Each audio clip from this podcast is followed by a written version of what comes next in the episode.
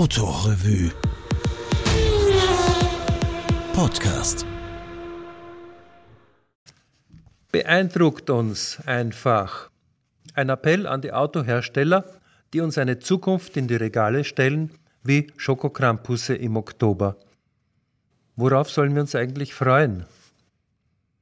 Die Autoindustrie versorgt uns heute mit plastischen Zukunftsvisionen, die völlig festgeschrieben erscheinen, deren Einlösung aber noch Jahrzehnte auf sich warten lassen wird.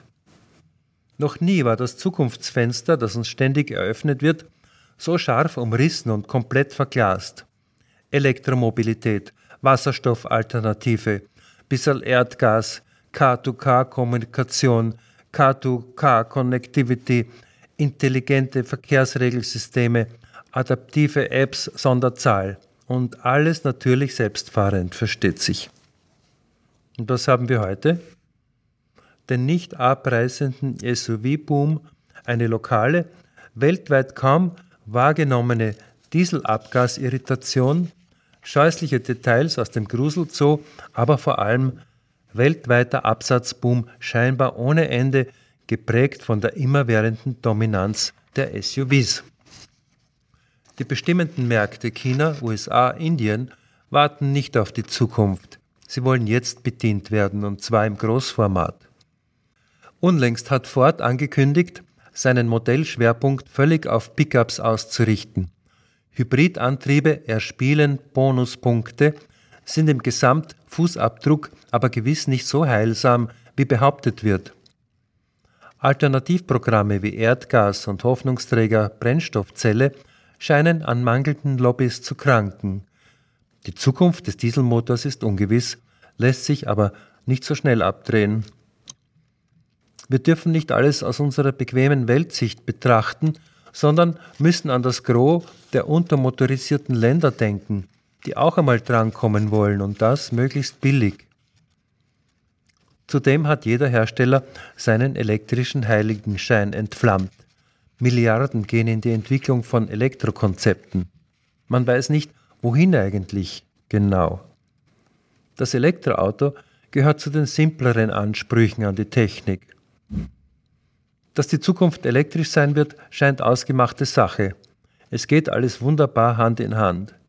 Der Braunkohleherd lässt sich lokal abschirmen, Flusskraftwerke präsentieren sich eher noch als Ausflugsziele denn als irreversible Naturzerstörung und Atomstrom beziehen wir von den anderen drüben. Lithium, Kobalt, das sind so semi-abstrakte Begriffe aus dem Chemieunterricht. Damit muss man sich nicht weiter beschäftigen. Kinderarbeit im Kongo. Hm. Mag sein, aber welche Großhandelskette leistet sich das nicht? Nach dem Motto, wie man's macht, ist es falsch, lassen sich diese skandalösen Situationen an Mensch, Tier und Pflanzen per Schulterzucken egalisieren. Schließlich wollen wir nichts weiter als säuberlich in die unvermeidlichen Umweltzonen einfahren. Elon Musk wird uns erlösen, der Rest folgt nach. Wie Rudolf Skaric einmal in der Autorevue so lapidar festgestellt hat, Strom lässt sich nicht mit Bargeld bezahlen. Damit hat er die ganze Misere auf den Punkt gebracht, bis hin zur absoluten und totalen Abhängigkeit von institutionellen Firmengeflechten, anonymen Konsortien, denen im Anlassfall kein Gericht beikommen kann. Oft schon allein deshalb, weil man sich nicht über den Gerichtsstandort einigt. Hochspezialisierte Rechtsanwälte und Anlageberater übernehmen von Modellen wie IKEA, Google, Facebook, Amazon die effizientesten Tricks, um Steuern zu sparen, Geldflüsse zu optimieren, Kunden am Gängel zu halten. Alles völlig legal und undurchschaubar. Das Elektroauto bietet erstmals die Möglichkeit zur absoluten Totalkontrolle des Auto-Users. Mag das jetzt noch so weltverschwörerisch klingen, wir sind geliefert in jeglichem Sinne. Man kennt unsere Wege. Der BMW i4S wird uns morgens vorgewärmt und mit der Lieblingsmelodie empfangen wir müssen heute mit 15 Minuten Fahrzeitverzögerung durch erhöhtes Verkehrsaufkommen rechnen, hat er bereits um 6.30 Uhr via Alexa verkündet. So jedenfalls deklinieren uns die Autohersteller das rauf und runter ohne dabei die Zunge in die Backe zu schieben. Die meinen das ernst. Halten wir fest, jegliche Zukunftsvisionen der Autohersteller sind töricht. In kurzer Zeit haben sich Mobilitätsdienstleister ein Portfolio angeeignet, das ihnen überhaupt nicht zusteht. Sie reklamieren unsere Zukunft für sich, ohne dass sie darum gebeten wurden. Sie versuchen, ihre Kegelabendphilosophie massentauglich zu machen. Dabei ist noch nicht einmal geklärt, ob man besoffen autonom wird fahren dürfen. Nachher will dann keiner das Auto gelenkt haben. Was tun? Jammern hilft nicht. Wir sind eh außer Obligo. Niemand verlangt unserem Kleinstadtdenken ab, die Welt zu retten. Hauptsache, die Leasingrate stimmt. Vielleicht ist das ein Irrglaube, aber es sieht so aus, als würde der Kunde seine konventionelle Kraft als Regulativ verlieren. Er wird eher als beiläufiger Index geführt, um längst gefällte Entscheidungen zu begründen. Dabei muss man einräumen, der Autokäufer, die Autokäuferin läuft in der Regel dorthin, wo es billig, sicher, massig zugeht. Hohe Sitzposition. Völlig unverständlich dabei, wie sehr sich die Automobilindustrie der Jugend verschließt. Über welches pfiffige Auto kann sich ein Führerschein-Neuling heute freuen? Gebrauchter Lupo als höchstes der Gefühle? Mazda MX5? Rettung der jungen Menschheit? Meistgekauftes Privatauto in Europa? Der Dacia Sandero. Und, wie man mit Überraschung auf dem letzten Genfer Automobilsalon feststellen musste, es gab keine einzige Kleinwagenpremiere. Tatsächlich haben wir es meist mit egomanischen SUVs und Crossovern zu tun, die scheinbar hemmungslos an Fahrzeuggröße zulegen, nicht einkalkulierend, dass der Stadtraum gleich bleibt. Kann das Zukunft sein? Vornehmlich scheint man ein Problem mit dem nächstgrößeren zu überdecken. An echte Einsparung denkt in der Autobranche niemand. Man hofft, möglichst elegant und vor allem lukrativ von unserer Verbrennermisere in das geordnete Kabelwerk der Elektromobilität hinüberzurutschen, ohne dabei wesentliche Zugeständnisse zu machen. Die Zurichtung des Users wird auf sämtlichen bekannten und etlichen neuen Kanälen passieren, automatisierter Lieferpizzaservice inklusive, alles dank KI, also künstlicher Intelligenz, eingepeilt und automatisch verbucht.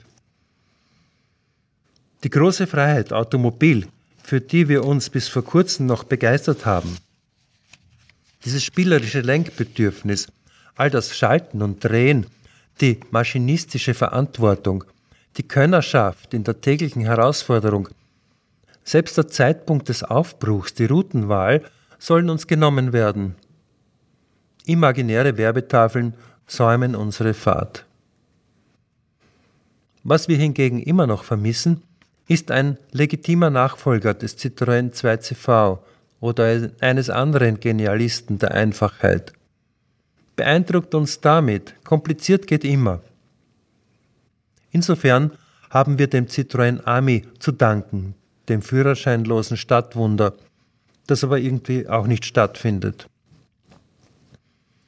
Paradoxerweise sind es am ehesten noch Supersportwagen, die dem Elementaren am nächsten kommen, knochentrockene Vollzugsmaschinen wie der Lamborghini Huracan Performante oder der Aston Martin Vantage.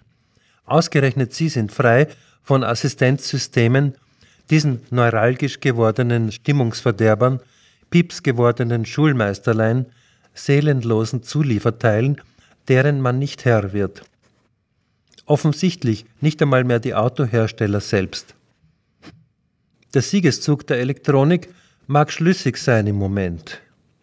Wird man dereinst erkennen, wie perfide uns das Auto, das Lenkrad aus der Hand gewunden wurde, ist es garantiert zu spät. Mag sein, man unterstellt uns in der Autorevue, am eigenen Ast zu sägen, ins eigene Nest zu schmutzen. Dagegen würden wir uns wehren. Wir sehen unsere Aufgabe darin, einen freudvollen Umgang mit den Dingen des Lebens zu pflegen, das Automobil als erhebenden Beitrag darin zu betrachten, mit Vergnügen und mit Verantwortung. Freilich haben wir auch keine Generallösung zu bieten, sehen uns aber immer wieder angeregt, die Zukunftsmodelle der einzelnen Hersteller einer kritischen Überprüfung zu stellen.